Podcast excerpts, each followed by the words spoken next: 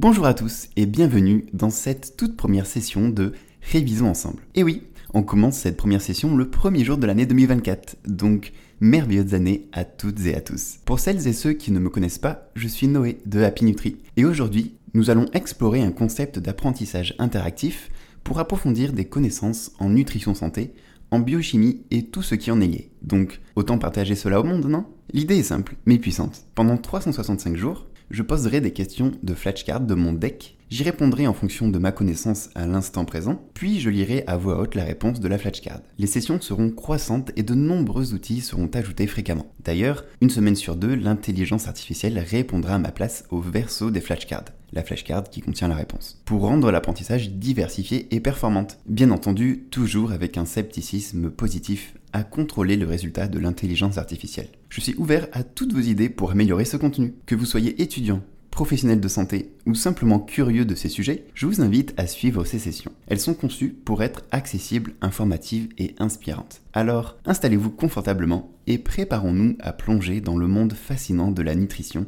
de la santé et de la biochimie. Sans plus attendre, explorons ce monde ensemble dès maintenant. Prêt? C'est parti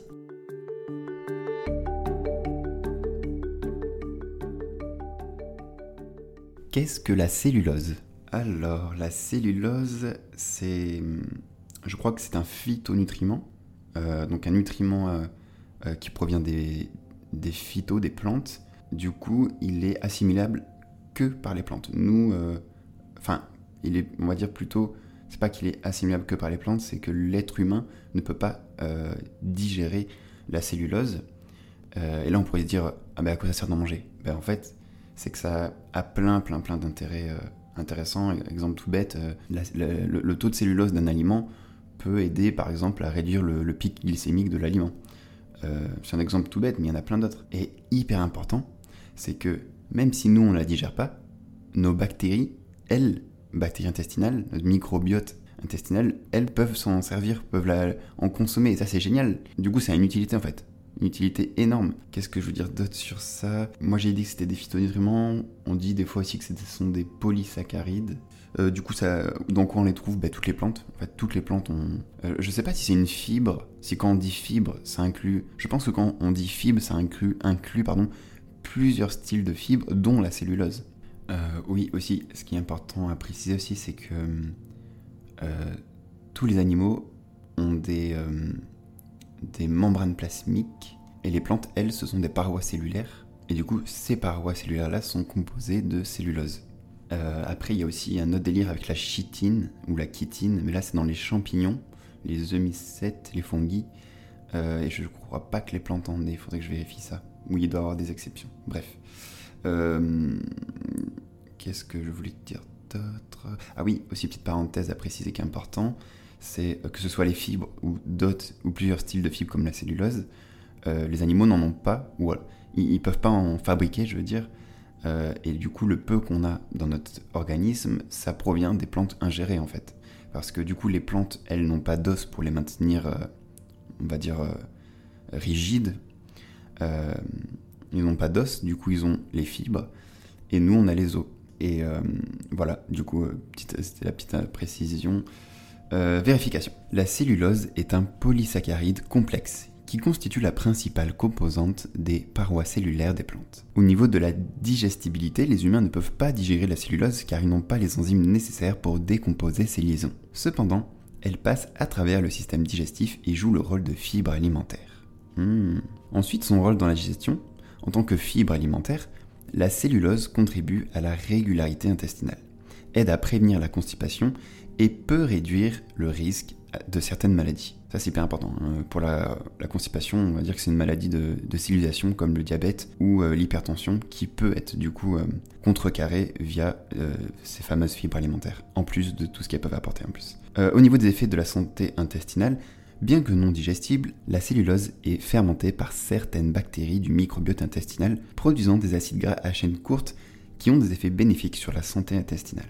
Donc qui dit acide gras courte dit plus facilement digéré, plus facilement découpé par nos bactéries intestinales. Ensuite, l'importance dans l'alimentation. La cellulose, en tant que forme de fibre alimentaire, est essentielle pour une alimentation équilibrée. Elle peut aider à la satiété, à la régulation de la glycémie et à la réduction du cholestérol. Au niveau de ses sources alimentaires, ben, elle est présente dans de nombreux aliments d'origine végétale, notamment les légumes, les fruits, les grains entiers, les légumineuses surtout les légumineuses. Bien que la cellulose soit bénéfique, il est important de consommer une variété de fibres alimentaires pour obtenir tous les avantages associés à la consommation de fibres. Une hydratation adéquate est également essentielle lors de consommation d'aliments riches en fibres. Donc pour résumer, la cellulose est une fibre alimentaire non digestible présente dans les aliments d'origine végétale qui joue un rôle crucial dans la santé digestive et intestinale. Les professionnels de santé devraient encourager la consommation d'aliments riches en fibres, entre parenthèses cellulose, dans le cadre d'une alimentation équilibrée.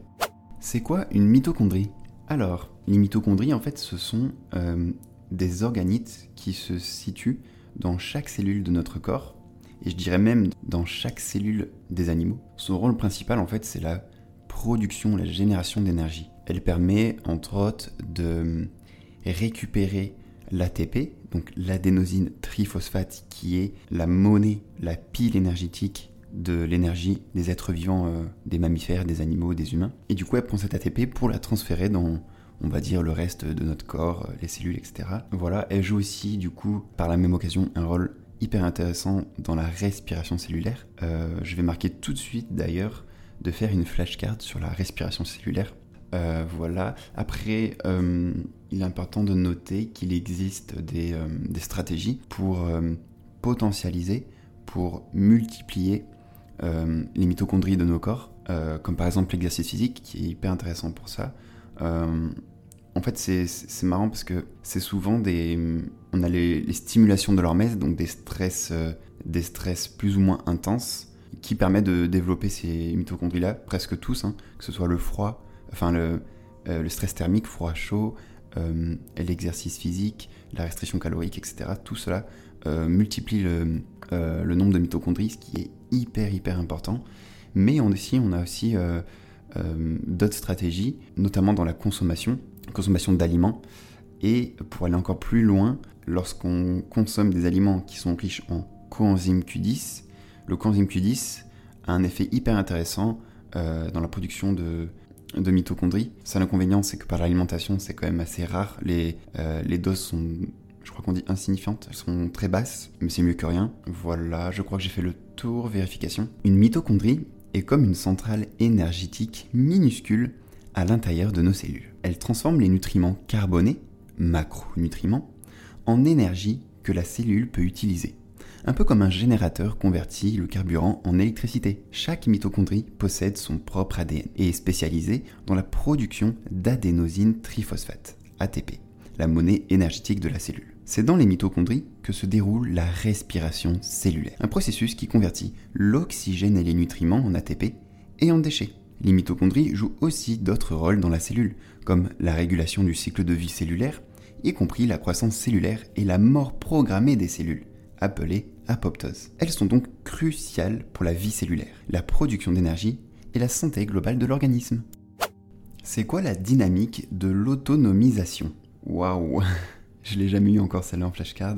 Du coup, je sais vraiment pas. Je sais que c'est une stratégie qui permet de contrer le triangle dramatique, euh, qui est euh, globalement euh, un triangle ou un cercle vicieux, on va dire même, où des individus se, se mettent souvent en position de, victime, de persécuteur ou de sauveur. Et en fait, cette dynamique permet en fait de contrer ce triangle-là, de le transformer en un triangle positif, on va dire. Mais je saurais vraiment pas le détailler. On va voir ça ensemble tout de suite.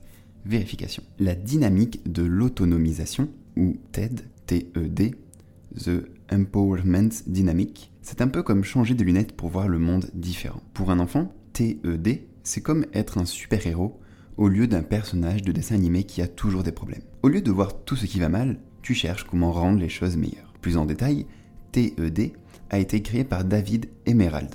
Il propose un modèle pour transformer le fameux triangle dramatique en quelque chose de positif. Le triangle dramatique, c'est un modèle où il y a une victime, un persécuteur et un sauveur. Dans TED, TED, ces rôles sont remplacés par 1. Le créateur, au lieu de la victime, celui qui prend en main sa vie et cherche des solutions, 2. Le challenger, au lieu du persécuteur, qui pose des défis pour aider le créateur à grandir. Et enfin 3. Le coach, au lieu du sauveur, qui lui aide le créateur à trouver des propres réponses. Donc en conclusion, TED, TED, nous encourage à prendre le contrôle de notre vie, à voir les défis comme des opportunités de croissance et à chercher des soutiens qui nous autonomisent plutôt que de nous dépendre des autres. C'est un changement de perspective qui nous rend plutôt actifs et positifs dans notre vie.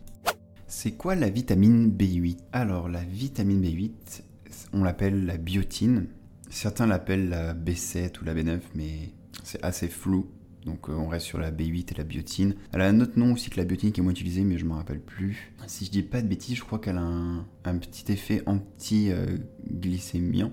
Qu'est-ce que je veux dire d'autre? Pour la B8 euh, Bien entendu, elle est hydrosoluble. Je crois que comme la vitamine B2, la riboflavine, elle a un rôle intéressant pour, euh, pour transformer les macronutriments en en énergie et je crois qu'elle est aussi essentielle pour euh, une bonne santé, une bonne croissance des ongles, des cheveux, tout ce qui est euh, externe et riche en cystéine, si je dis pas de bêtises. Euh, voilà, après je sais pas trop quoi dire d'autre sur cette de vérification. La vitamine B8, également connue sous le nom de biotine, est une vitamine hydrosoluble qui fait partie du complexe des vitamines B. Elle est essentielle pour le métabolisme des acides gras, très important, des glucides, très important, et des acides aminés et est nécessaire pour la production d'énergie dans le corps. La biotine est également importante pour la santé des cheveux, de la peau et des ongles et est souvent incluse dans les produits de soins capillaires et de la peau en raison de ses effets bénéfiques présumés sur la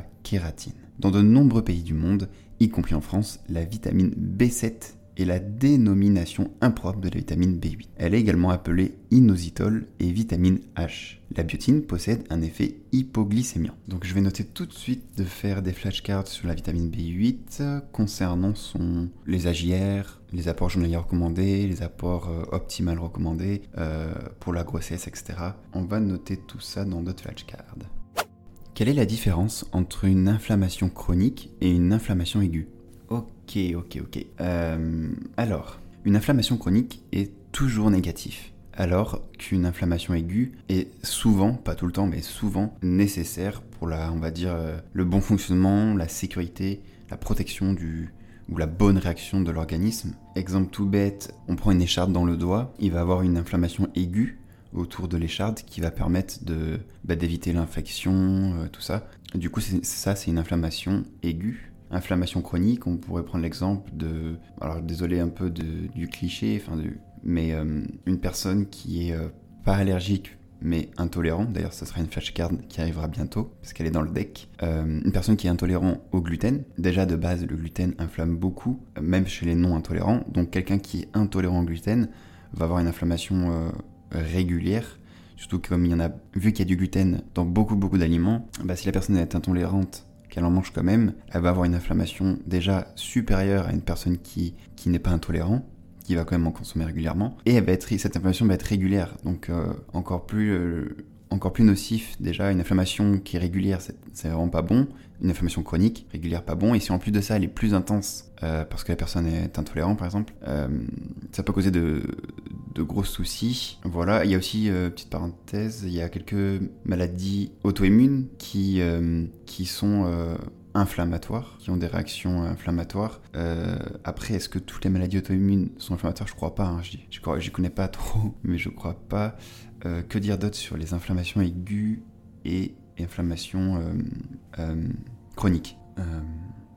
Oui, pour revenir sur l'inflammation aiguë, en fin de compte, c'est un petit résumé. L'inflammation aiguë est, comme je l'avais dit, souvent protectrice, car elle aide en fait le, système immunitaire euh, à répondre correctement à la demande, alors que l'inflammation chronique, elle est, comme je l'avais dit aussi, très souvent négative. Je pense qu'il y a des exceptions quand même, hein, que ce soit du côté aigu ou, chronique, mais la plupart du temps c'est ça. Voilà, j'ai pas d'autres choses à dire dessus, je crois. Je vais faire vite fait pendant 5 secondes. Non, j'ai rien d'autre à dire. Vérification. Donc donc, l'inflammation est une réponse de l'organisme à une agression telles qu'une infection, une blessure ou une exposition à des substances irritantes. On distingue généralement deux types d'inflammation, l'inflammation aiguë et l'inflammation chronique. Au niveau de l'inflammation aiguë et de sa durée, l'inflammation aiguë est généralement de courte durée, durant de quelques minutes à quelques jours. Elle est souvent causée par une blessure, une infection ou une exposition à des agents irritants.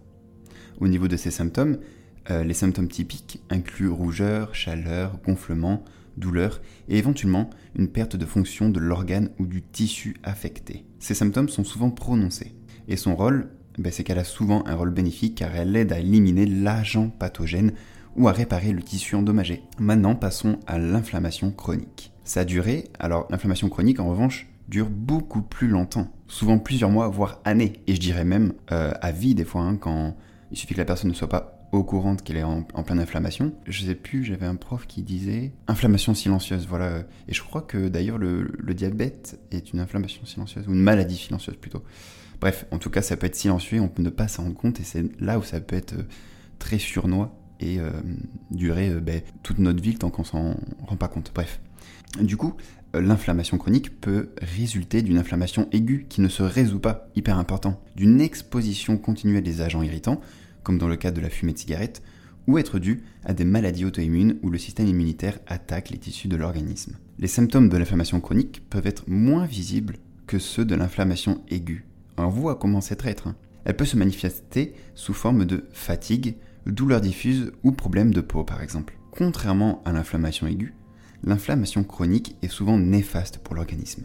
Elle peut contribuer à l'émergence de maladies telles que les maladies cardiaques, le diabète et l'arthrite par exemple. Donc en résumé, l'inflammation aiguë est une réponse de courte durée qui vise souvent à protéger l'organisme, tandis que l'inflammation chronique est une réponse de longue durée qui peut être très nocif. Dans certains cas, une inflammation aiguë qui n'est pas correctement résolue peut évoluer en inflammation chronique. Hyper fascinant, je trouve. Chaque séance de mémorisation que vous terminez est un pas de plus vers votre succès. Gardez la curiosité et la passion d'apprendre dans cette aventure qu'est la connaissance. Fini pour aujourd'hui. Si vous êtes resté jusqu'à la fin, félicitations. N'hésitez pas à donner votre avis sur ce type de contenu pour améliorer ensemble l'apprentissage. Sur ce, prenez soin de vous et à demain pour une super révision. Ciao ciao